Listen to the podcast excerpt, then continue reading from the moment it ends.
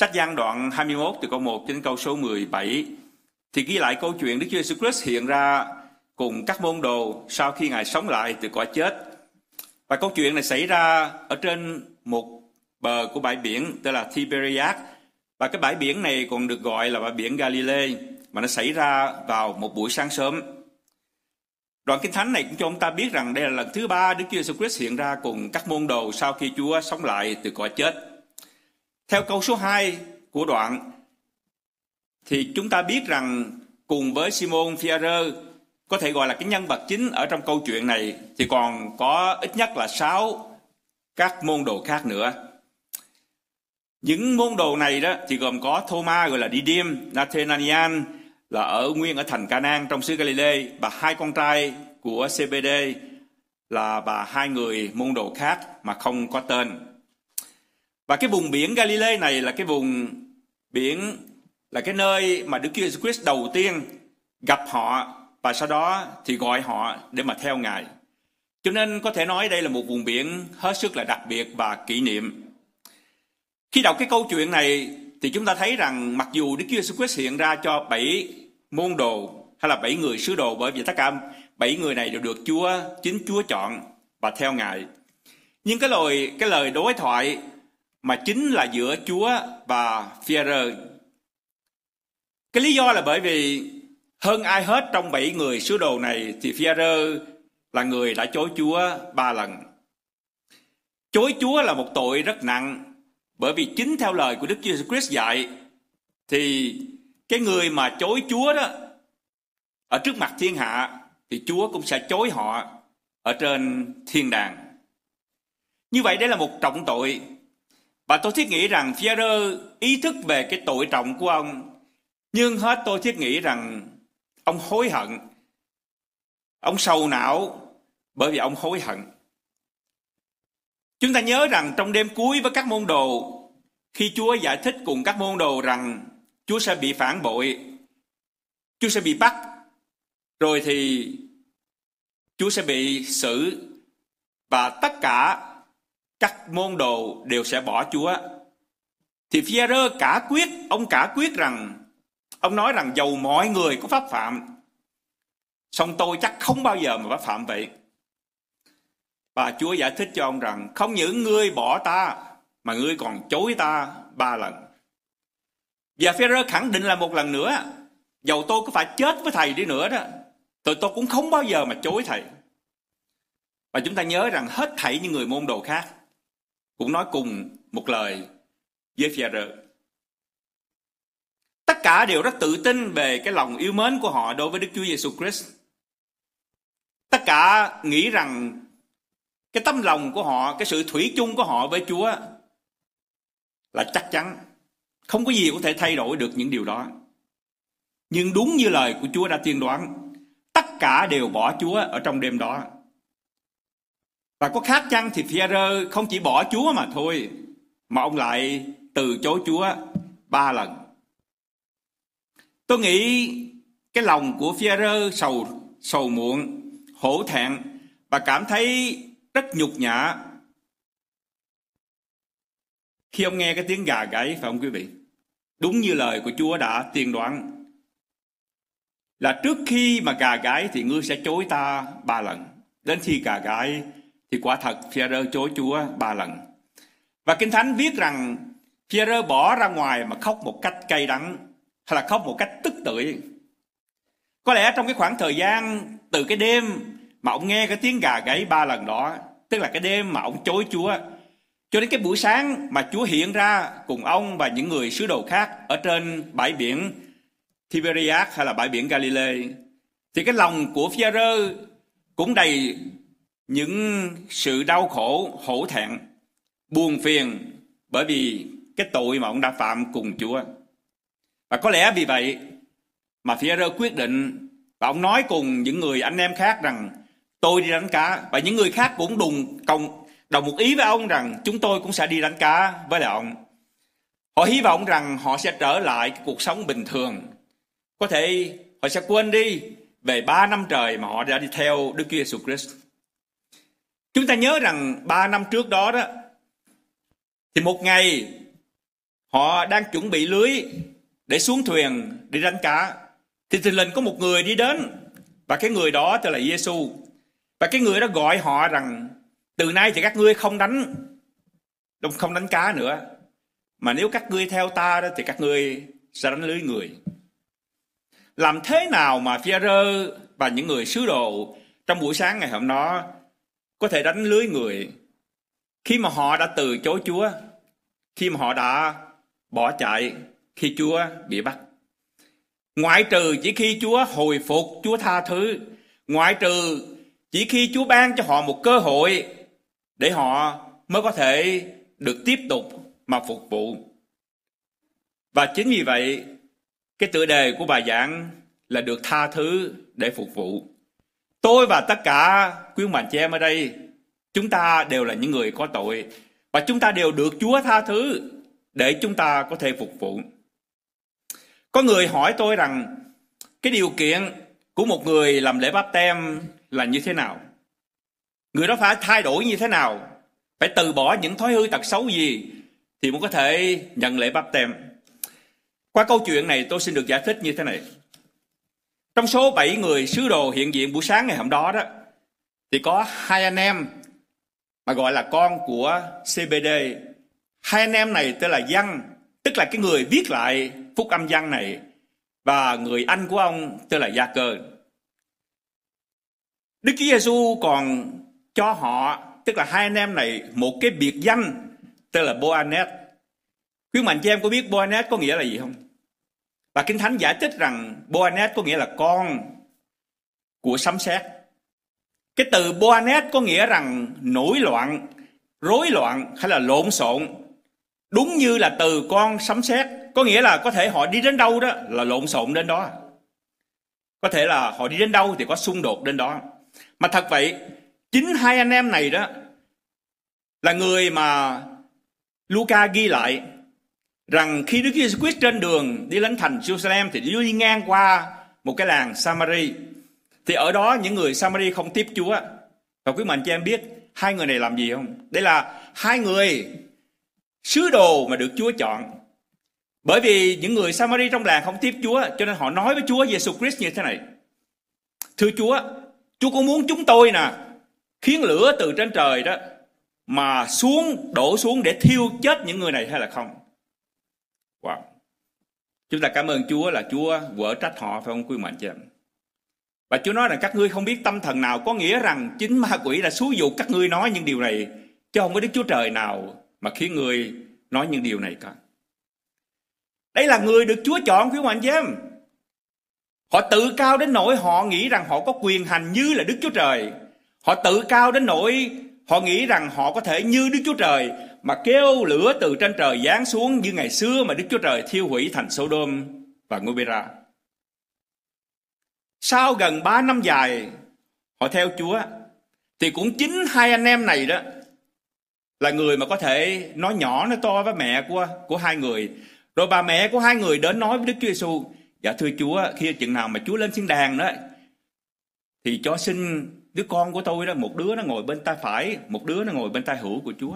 Hay nói cách khác rằng nếu mà Chúa là là thủ tướng đó, thì xin cho hai con tôi là bộ trưởng. Họ tham quyền đến như vậy quý mạnh chị em. Và ít nhất đó, có hai lần 12 người sứ đồ tranh cãi với nhau xem ai là người lớn hơn hết. Một lần sau khi mà Chúa nói với họ rằng Chúa sẽ bị bắt, bị nộp và bị người ta đóng đinh cho đến chết.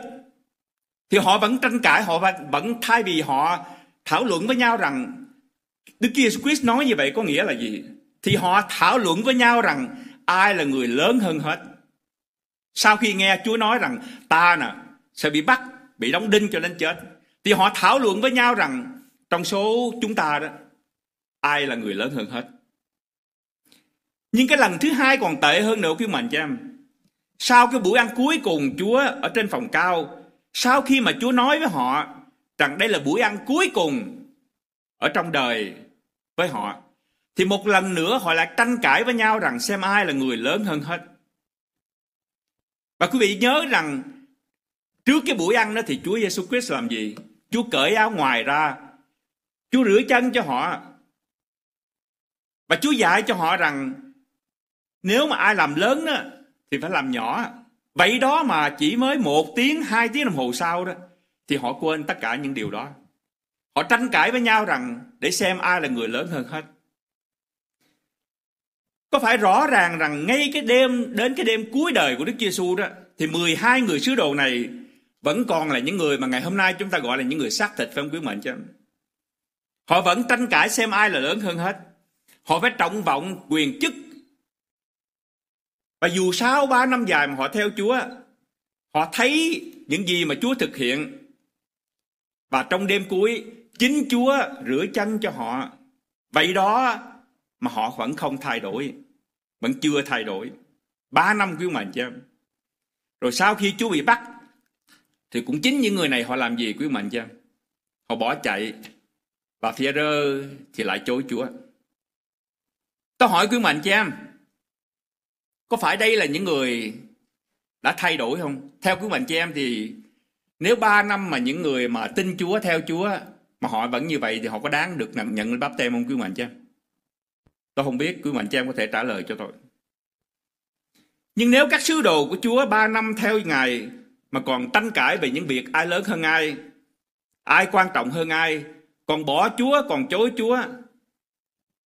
Thì khi chúng ta đòi hỏi một người tín đồ một vài ba tháng mới tin Chúa, phải cần thay đổi theo cái tiêu chuẩn của mục sư hay là theo cái tiêu chuẩn của người này người nọ thì quả thật là một điều đáng tiếc phải không quý mình?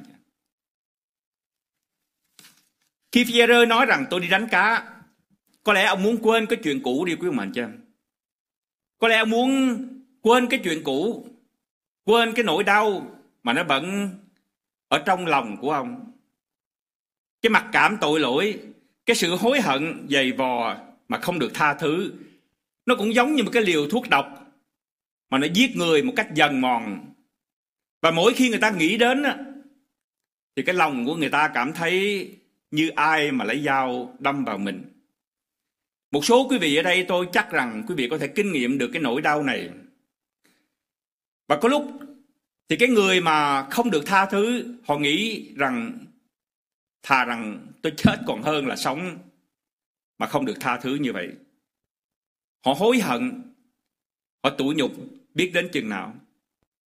Và nếu Đức Giêsu đã không tha thứ cho Peter buổi sáng ngày hôm đó, nếu Đức Chúa Giêsu Christ đã không tha thứ cho các sứ đồ buổi sáng ngày hôm đó, thì có thể Phêrô vẫn còn sống ở trong cái mặc cảm tội lỗi bởi vì cái tội lớn mà ông đã phạm cùng thầy của ông, cùng Chúa của ông.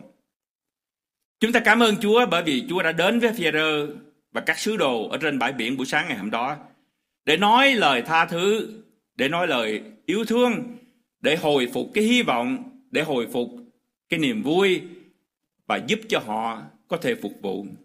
Không ai có thể phục vụ khi lòng của họ thấy gánh nặng nề cả phiêu mạnh chết.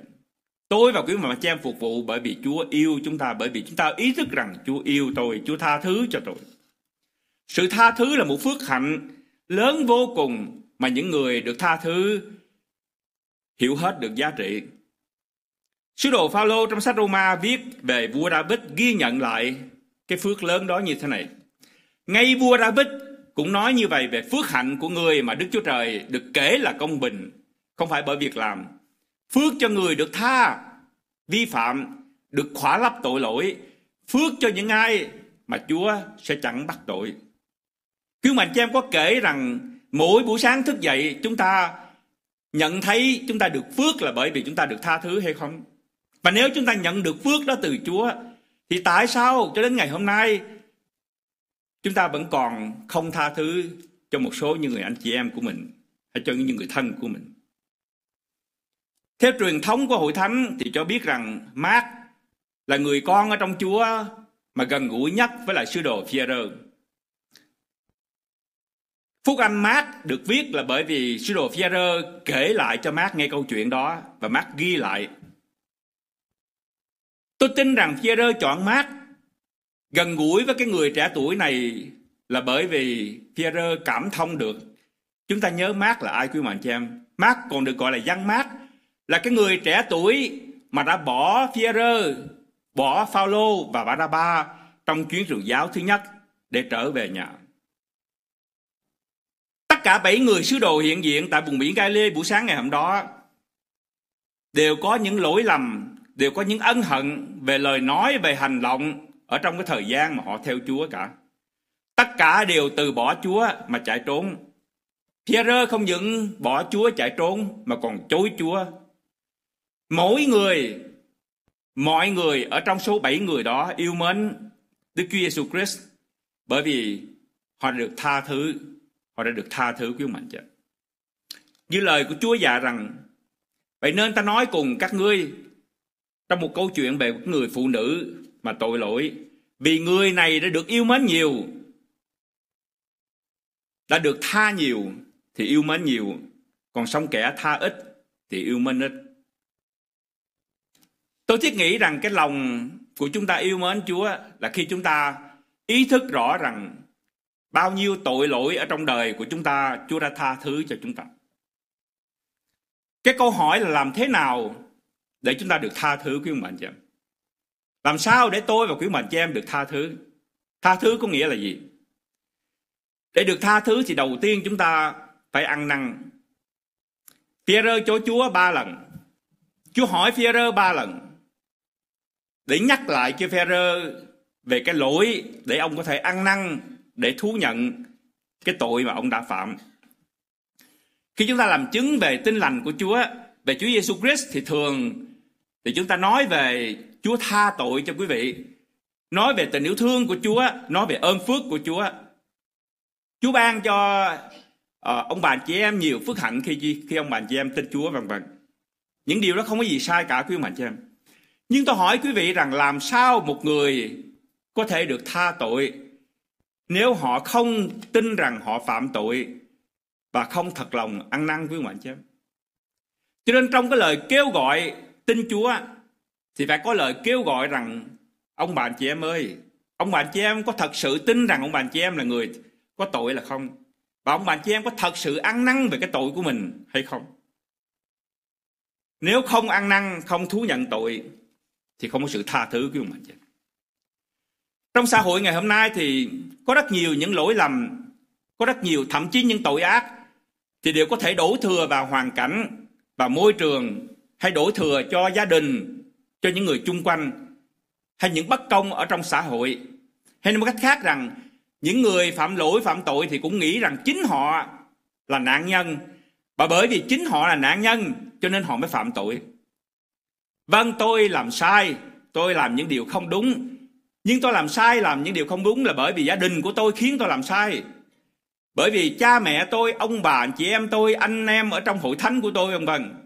Tôi làm sai là bởi vì cái môi trường, bởi vì hoàn cảnh khiến khi mà tôi lớn lên cho nên khiến tôi làm sai.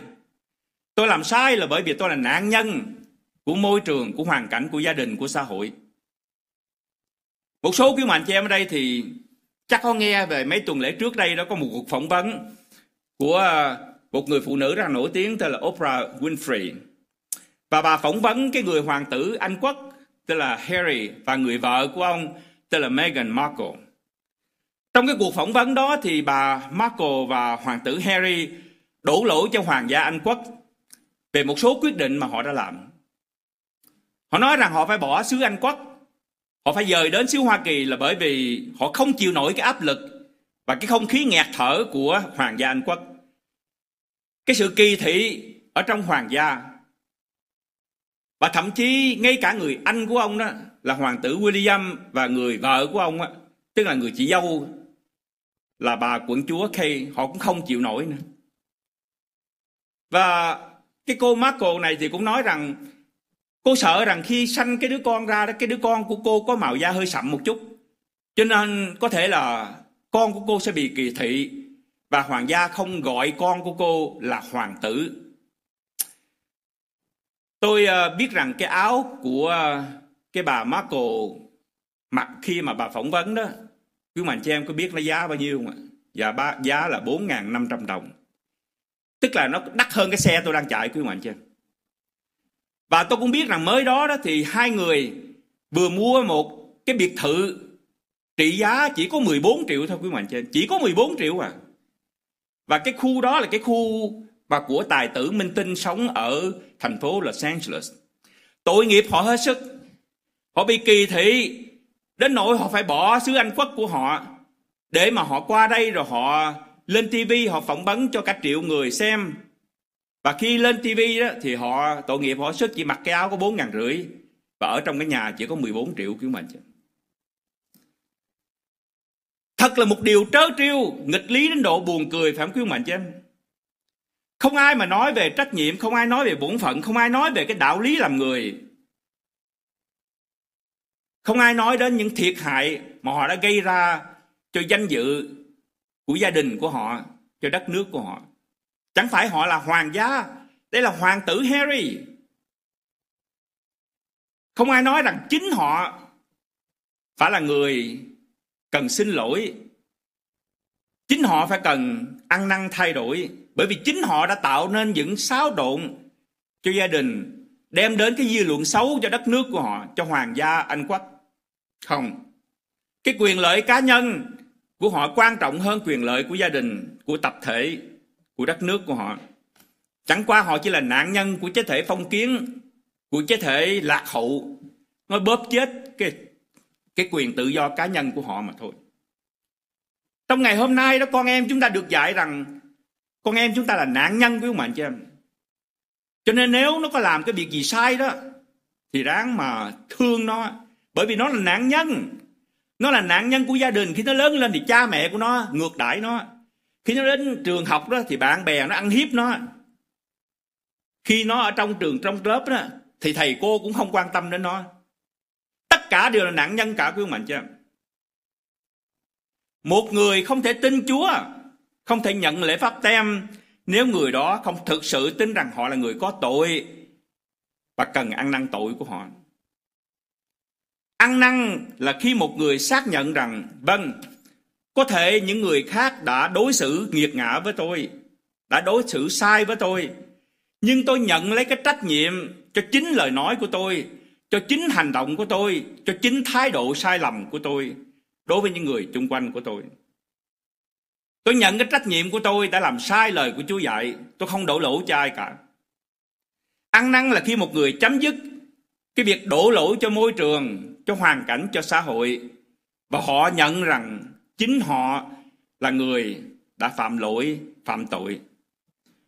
Ăn năn là khi một người chấm dứt cái việc thương hại chính mình là nạn nhân và nghĩ đến những nạn nhân thật đó mà chính họ đã gây thiệt hại.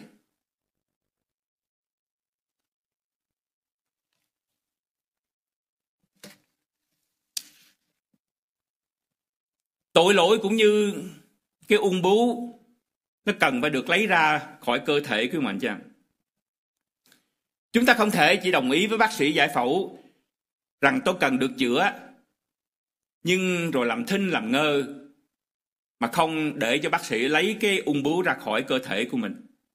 Cũng vậy, cái người ăn năn thật sự đó phải dẫn đến quyết định, đến hành động cụ thể. Pierre chối Chúa ba lần. Chúa hỏi Phi-rơ ba lần để ông nhớ về cái tội của ông đã phạm.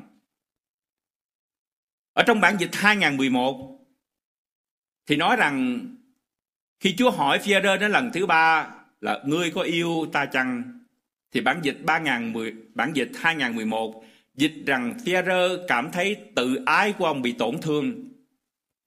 Tôi xin thưa với quý mệnh cho em, tôi không tin rằng nếu mà Đức Chúa Trời mà làm cho tự ái chúng ta tổn thương thì quá thật. Đáng tội nghiệp phải gương quý mạnh chị? Cái từ ở đây là buồn.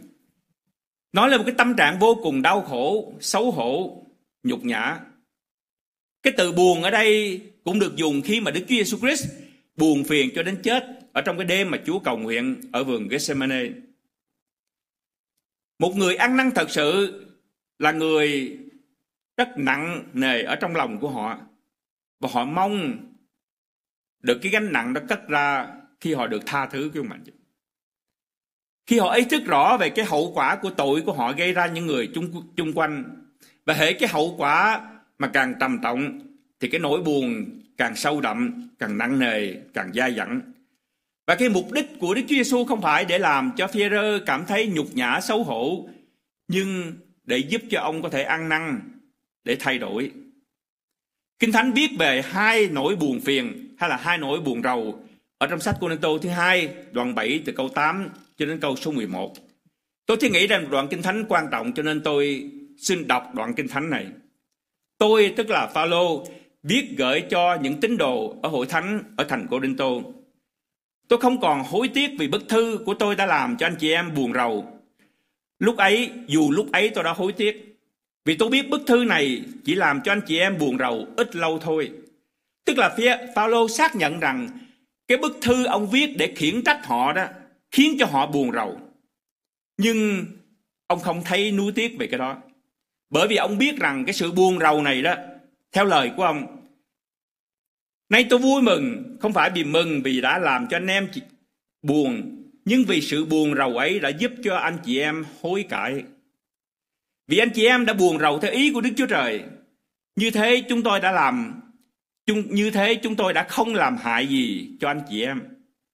Vì sự buồn rầu theo ý Đức Chúa Trời đem lại sự hối cải để được cứu rỗi. Đó là điều không cần hối tiếc. Nhưng sự buồn rầu theo thế gian đem lại sự chết. Vậy anh chị em hãy xem sự buồn rầu theo ý Đức Chúa Trời đã sinh ra trong lòng anh chị em tấm lòng tha thiết dường nào lại thêm sự cố gắng, thanh minh, ân hận, sợ sệt, mong đợi, nhiệt thành, trách phạt. Phaolô giải thích rằng có hai loại buồn rầu. Một loại buồn rầu khiến cho người ta ăn năn, hối hận và thay đổi. Đó là sự buồn rầu mà ông gọi là sự buồn rầu theo ý của Đức Chúa Trời. Và Phaolô cũng tương phản, cái loại buồn rầu đó với cái buồn rầu của thế gian mà chỉ đem lại đến sự chết. Và quý vị hỏi rằng hai sự buồn rầu này khác nhau như thế nào? Trước hết, cái sự buồn rầu mà của phi rơ khi Chúa hỏi ông ba lần người có yêu ta chăng đó là sự buồn rầu theo ý của Đức Chúa Trời đem lại sự ăn năn, sự hối cải và sự thay đổi. Cái sự buồn rầu của Judas Iscariot là sự buồn rầu của thế gian dẫn đến sự chết. Có rất nhiều người than khóc về tội của mình quý mạnh cho em. Chính tôi cũng than khóc về tội của tôi. Nhưng có lúc dường như hệ mà họ càng than khóc đó, thì họ càng ghét mình. Họ càng ghét những người chung quanh. Họ càng không muốn nghe lời Chúa. Họ càng muốn xa rời Chúa. Họ càng muốn xa rời hội thánh. Quý bạn chị em có thấy không? Nhưng cũng có những nỗi buồn Họ ăn năn tội của họ. Và cái nỗi buồn đó khiến cho họ đến gần Chúa hơn. Đến gần hội thánh, đến gần những anh chị em ở trong hội thánh hơn. Nhưng cái nỗi buồn rầu mà theo thế gian đó, nó khiến cho người ta càng ngày càng xa Chúa hơn. Càng xa hội thánh, xa lời của Chúa ở trong kinh thánh. Cái sự khác biệt là gì?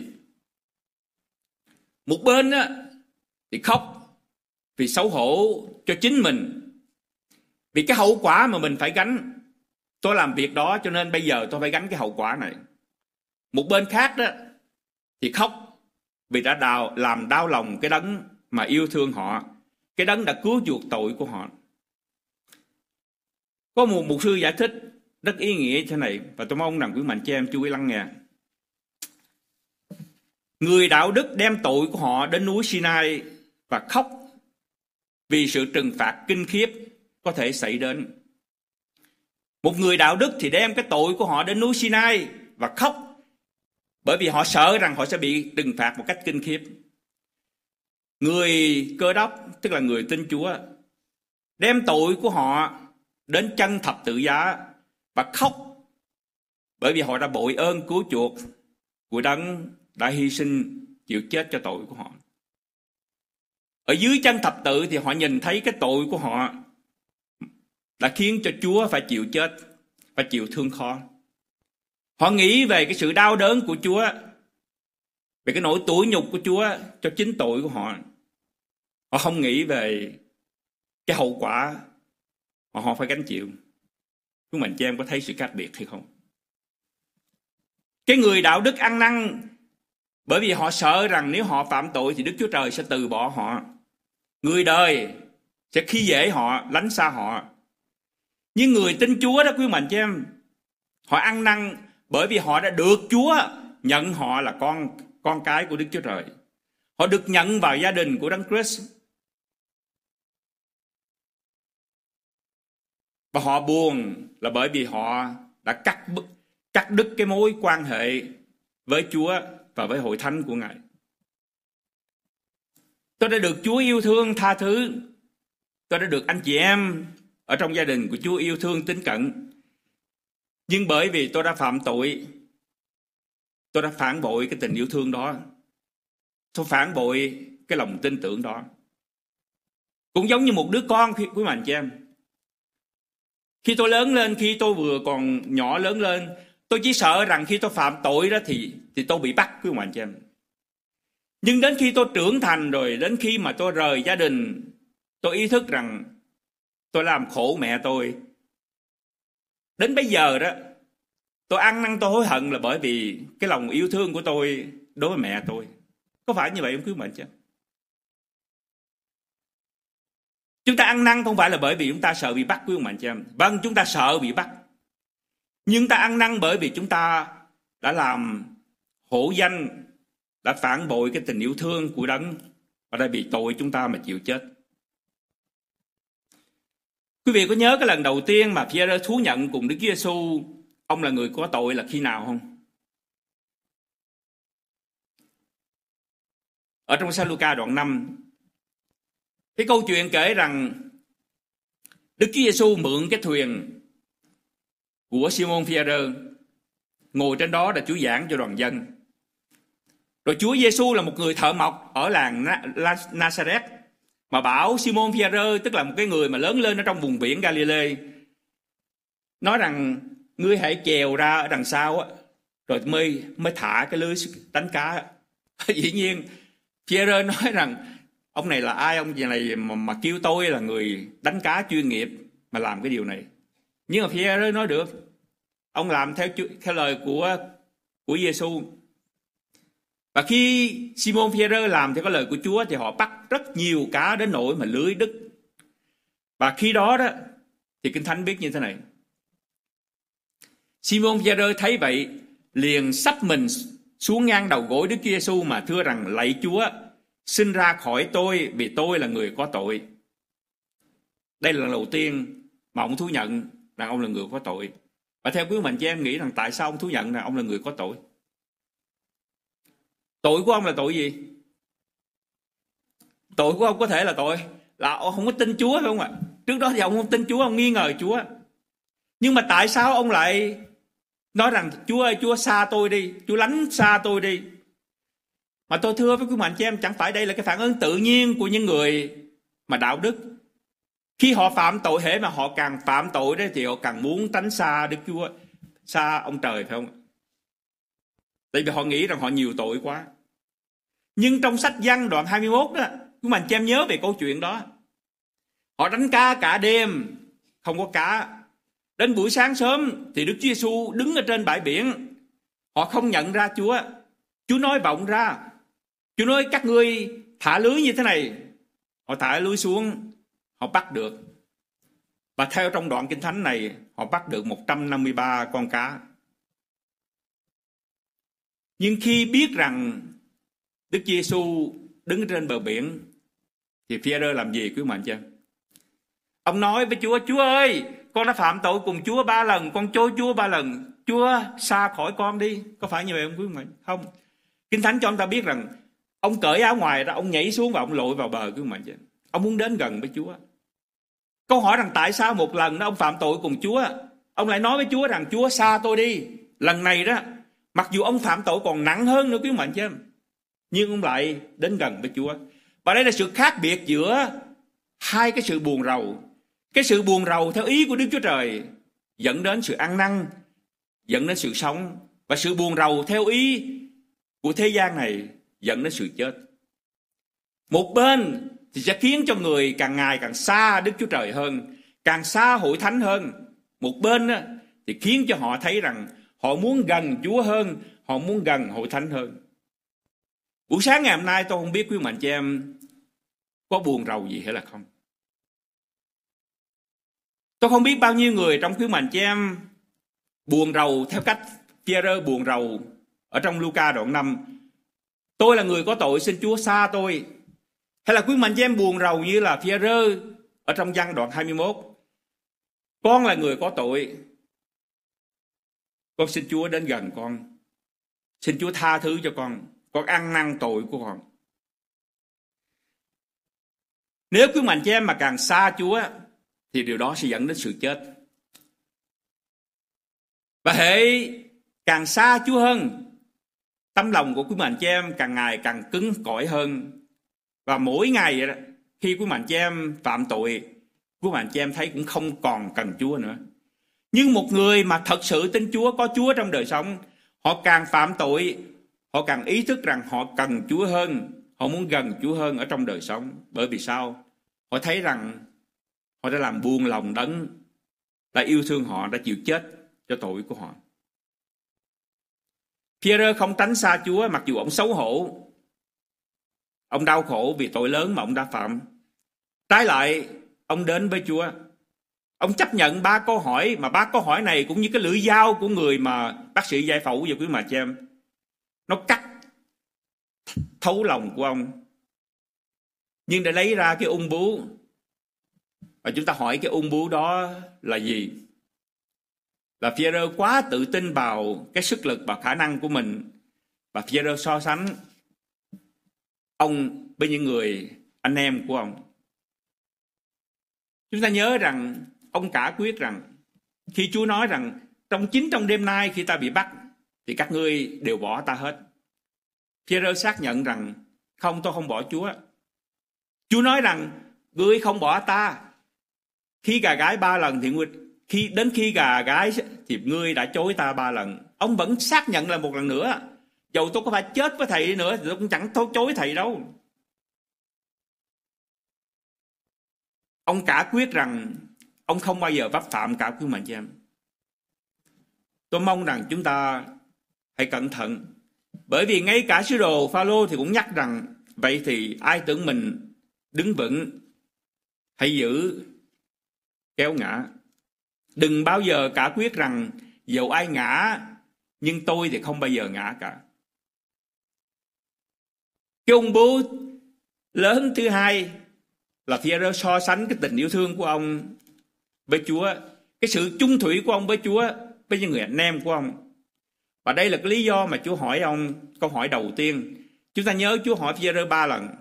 Lần đầu tiên Chúa hỏi Phi-e-rơ rằng không phải ngươi có yêu ta mà Chúa hỏi rằng ngươi có yêu ta hơn những điều này hay không? Thực ra trong bản tất cả những bản dịch của chúng ta đều dịch là hơn những người này hay không? Nhưng không phải như vậy quý ông bà cha. Cái câu này nó rất mơ hồ. Chúa chủ ý dùng là những điều này. Những điều này là những điều gì? Có thể là ngươi yêu ta hơn là cái nghề đánh cá của ngươi hay không? Hay là ngươi yêu ta hơn là ngươi yêu những anh em của ngươi hay là không? Hay là ngươi yêu ta hơn là những anh em của ngươi yêu ta hơn hay không? Tôi thường nghĩ rằng đó là nghĩa thứ ba của mình cho em. Nhưng khi tôi suy nghĩ lại câu chuyện này thì tôi nghĩ rằng Chúa quả thật sâu nhiệm. Chúa chủ ý hỏi phi rơ rằng ngươi có yêu ta hơn những điều này hay không? Và để những người môn đồ khác cũng lắng nghe cái câu hỏi đó để chính họ cũng tự xét lấy lòng của họ. Bởi vì có thể trong đời sống của tôi, tôi yêu một số những điều hơn là một quý mệnh chị em yêu những điều khác nữa. Có thể tôi yêu cái nhà của tôi, nhưng một số quý mệnh chị em ở đây thì yêu cái nghề của mệnh mạnh chị em hơn. Có thể một số những người khác thì yêu công ăn việc làm của mình hơn, nhưng một số người khác đó thì yêu cái xe của mình hơn. Cho nên khi Đức Chúa Jesus Christ hỏi thì Chúa hỏi rằng ngươi có yêu ta hơn những điều này hay không? Và tôi tin rằng cái câu hỏi đầu tiên của Chúa không chỉ cho Phêrô mà cho tất cả bảy người hiện diện buổi sáng ngày hôm đó. Để chính họ, khi họ nghe câu hỏi đó, họ tự xét lấy lòng của họ. Và hai câu hỏi cuối, Chúa hỏi phi rằng, Ngươi có yêu ta chăng? Quý mạnh cho em chú ý lời, câu trả lời của phi Ông không hề dám trả lời rằng, tôi yêu Chúa hơn. Ông chỉ nói rằng, Chúa biết tôi yêu Chúa. Ông không còn so sánh nữa quý mạnh chị em. Ông không dám so sánh nữa. Bởi vì ông biết rằng cái tội của ông là cái tội so sánh với những người chung quanh của ông. Và khi chúng ta so sánh như vậy thì cái ung thư nó bắt đầu nó mọc lên ở trong người chúng ta, quý mạnh chị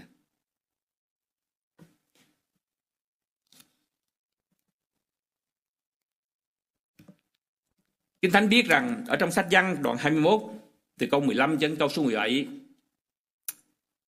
khi ăn rồi thì Đức Chúa Giêsu phán cùng Simon Phaolô rằng, hỡi Simon, con Jonah ngươi yêu ta hơn những điều này chứ không phải là những kẻ này nha, quý mạnh chăng Phaolô thưa rằng là Chúa phải Chúa biết rằng tôi yêu Chúa.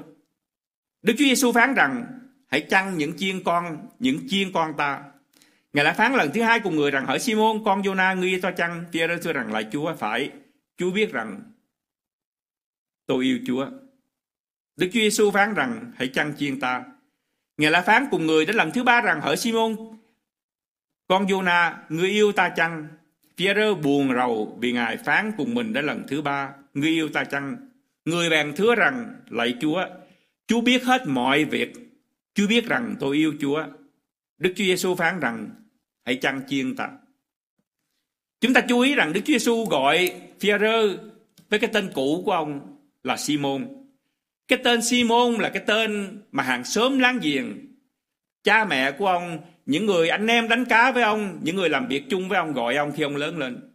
Tức là con người cũ của ông đó quý ông Và Chúa gọi Simon con của Jonah. Chính Đức Chúa Giêsu Christ là người ban cho Simon một cái tên mới là Phi-e-rơ. Và Chúa hỏi, hỡi Simon, con của Jonah. Hỡi Simon, con trong con người cũ của con đó, con có yêu ta hơn những điều này không? Làm thế nào để tôi và quý bạn chị em có thể trả lời quý bạn chị em nếu Chúa hỏi tôi và quý bạn chị em như vậy? Dĩ nhiên, chúng ta chỉ có thể trả lời như Führer, Chúa biết tôi yêu Chúa. Chúa biết tôi yêu Chúa.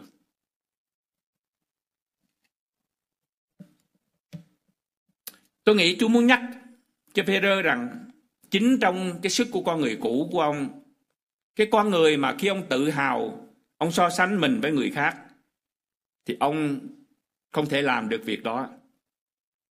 Và chính trong con người của, cũ của ông, với sức lực của con người cũ của ông, thì ông chối Chúa. Và một lần nữa tôi muốn nhắc cho quý mạnh chị em rằng, trong các bản dịch Việt Nam của chúng ta thì đều dịch cái câu hỏi của Đức Chúa Giêsu, câu hỏi đầu tiên đó là ngươi yêu ta hơn những kẻ này chăng? Nhưng thật ra, cái câu hỏi của Chúa là ngươi yêu ta hơn những điều này hay chăng? Và chúng ta không biết cái điều này là điều mà Chúa muốn giêsu Christ muốn hỏi là gì. Một điều ngạc nhiên là Chúa giao có trách nhiệm cho một người đánh cá. Trách nhiệm gì, quý mạnh cho em? Cái trách nhiệm chăn chiên.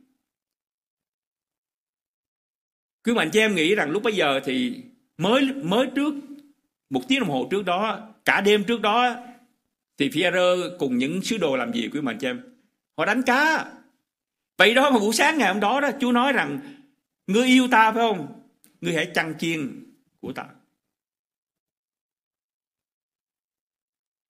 Quý mạnh cho em nghĩ sau khi mà ông nghe câu hỏi này của Đức Chúa Jesus Christ, nghe cái lời dạy này của Chúa, ông nói rằng Chúa ơi tôi là người chăn tôi là người đánh cá, tôi biết gì về chiên mà tôi chăn, Chúa ơi tôi mới Chúa chối Chúa ba lần. Làm sao mà tôi có thể chăn chiên của Chúa? Chúa ơi tội tội của tôi rất nặng. Làm thế nào mà để những người khác có thể tin tôi? Chúa nói với ông rằng Nếu người yêu ta Người chăn chiên của ta. Có thể công việc của Chúa giao phó cho chúng ta Không rõ ràng ngay lập tức cho quý mạnh chị em Mà thường là như vậy khi tôi và quý mạnh em nhận một công việc nào để chúng ta muốn muốn biết chắc rằng cái công việc của chúng ta nhận đó nó như thế này nè. Nó phải rõ ràng, nó phải cụ thể, nó phải có cái ranh giới rõ ràng. Nó phải có khuôn khổ rõ ràng. Phải được giải thích một cách rõ ràng. Chúa nói với một người đánh cá, nếu người yêu ta, người chăn chiên của ta. Phêrô có bao nhiêu trăm câu hỏi, ngàn câu hỏi. Chiên của Chúa là ai?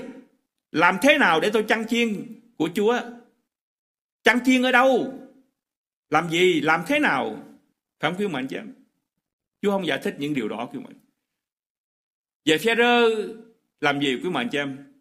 Ông vâng lời Chúa. ông vâng lời Chúa. Tôi thiết nghĩ mặc dù tôi và quý mạnh chị em đều muốn biết rõ về cái trách nhiệm mà Chúa giao phó chúng ta. Nhưng có lắm khi cái trách nhiệm, cái công việc mà Chúa giao phó nó không rõ ràng ngay lập tức quý mạnh chị em. Và cái điều quan trọng đầu tiên đó là cái tấm lòng của chúng ta với cái trách nhiệm, với cái bổn phận đó. Chúng ta có đồng ý để làm cái việc mà Chúa giao phó cho chúng ta hay không? Chúng ta có tin rằng nếu Chúa giao phó một cái trách nhiệm, một công việc gì đó thì Chúa sẽ ban cho khả năng, sẽ ban cho ân tứ, sẽ ban cho cơ hội để thực hiện điều đó hay không? Đây cũng là bài học quan trọng trong cái câu chuyện buổi sáng ngày hôm nay. Cơ hội mới là cái cơ hội mà được Chúa tha thứ để phục vụ quý bạn chị em. Chúa tha thứ cho Phêrô, hồi phục Phêrô và các sứ đồ để họ phục vụ chứ không phải để họ làm khán giả. Cái cơ hội mới mà Chúa ban cho Phêrô là cái cơ hội để ông xác nhận lại cái niềm tin của ông, của chính ông, chứ không phải để ông so sánh với cái niềm tin với những người chung quanh. Và cái cơ hội mà Chúa ban cho Phêrô và những người sứ đồ là cái cơ hội để họ nhìn thấy cái tình yêu thương của Chúa đối với họ. Vâng, họ đã bội Chúa, vâng họ đã chối Chúa. Họ đã làm những việc sai lầm, tội lỗi, nhưng Chúa vẫn yêu thương họ. Quý vị nhớ rằng khi một người môn đồ hỏi Chúa rằng Chúa ơi nếu người anh em của tôi phạm tội đó thì tôi phải tha thứ cho họ đến mấy lần. Đức Chúa Jesus Christ trả lời họ như thế nào quý mạnh chứ? Hả? Thì tôi nghĩ 7 lần cũng đã khó rồi phải không quý mạnh chị em? Huống chi đến 7 lần 70. 70 lần 7. Và nếu chính Chúa đã dạy các môn đồ của Ngài, thì tôi hỏi quý mạnh chị em, khi tôi và quý mạnh chị em phạm tội, và đến cùng cha của chúng ta, lẽ nào cha của chúng ta là đẩy chúng ta đi ngươi đã phạm tội đến lần hai chục rồi lần 21 no more không, quý mạnh chị em nếu Đức Chúa Jesus Christ đã dạy cho các môn đồ của Chúa là 70 lần 7 thì tôi và quý mạnh giam em trong mỗi ngày, ở trong cuộc sống chúng ta phạm tội cùng Chúa, chúng ta vẫn có thể đến với Chúa. Nhưng chúng ta phải thật sự ăn năn quý mạnh giam. Phaolô, người viết về cái ơn phước mà David đã xác nhận, cái ơn phước của một người được tha thứ. David phạm tội tày trời không quý mạnh chị em? David giết chồng của người David phạm tội tà dâm. Đức Chúa Trời tha thứ cho David. Chính tại Phaolô, cũng dính máu người khi ông chứng kiến cái chết của tiên tri Ê Tiên và tôi nghĩ rằng chính về kinh nghiệm được tình yêu thương đó, cho nên Phaolô mới viết những lời như thế này. Vì tình yêu thương của Đấng Christ cảm động chúng tôi, và chúng tôi tưởng rằng nếu một người vì mọi người mà chết thì mọi người đều chết. Lại Ngài đã chết vì mọi người, hầu cho những người còn sống không vì mình mà sống nữa, nhưng sống vì Đấng đã chết và sống cho mình. Buổi sáng ngày hôm nay tôi muốn hỏi quý mạnh chị em, quý mạnh chị em có thể nói như follow hay không? Hầu hết quý mạnh chị em ở đây đều biết cái bài nhạc của nhạc sĩ Trần Thượng Trí viết với câu hỏi rằng người yêu ta chăng phải không ạ? Người yêu ta chăng hỡi môn đồ của ta? Và ông trả lời rằng vâng con yêu cha, con yêu Chúa thiết tha. Dù đường đi bao trong gai thì lòng con vẫn không phai, chẳng chi dời lòng con yêu Ngài, hiến dân cả cuộc đời của con cho Ngài. Trong cái bài hát đó, cái câu hỏi không phải chỉ cho Führer hay là chỉ cho các môn đồ của Chúa ngày xưa, nhưng cái câu hỏi mà nhạc sĩ Trần Thượng Trí là cho chính ông. Bởi vì ông làm cái bài hát đó tôi tin rằng cho chính ông. Nhưng cảm ơn Chúa là cái bài hát đó đã để lại chúng ta ngày hôm nay để mỗi khi chúng ta hát bài hát đó thì chúng ta cũng có thể tự hỏi rằng con có yêu ta chăng? Tức là tôi và quý mạnh cha em có yêu Chúa hay không?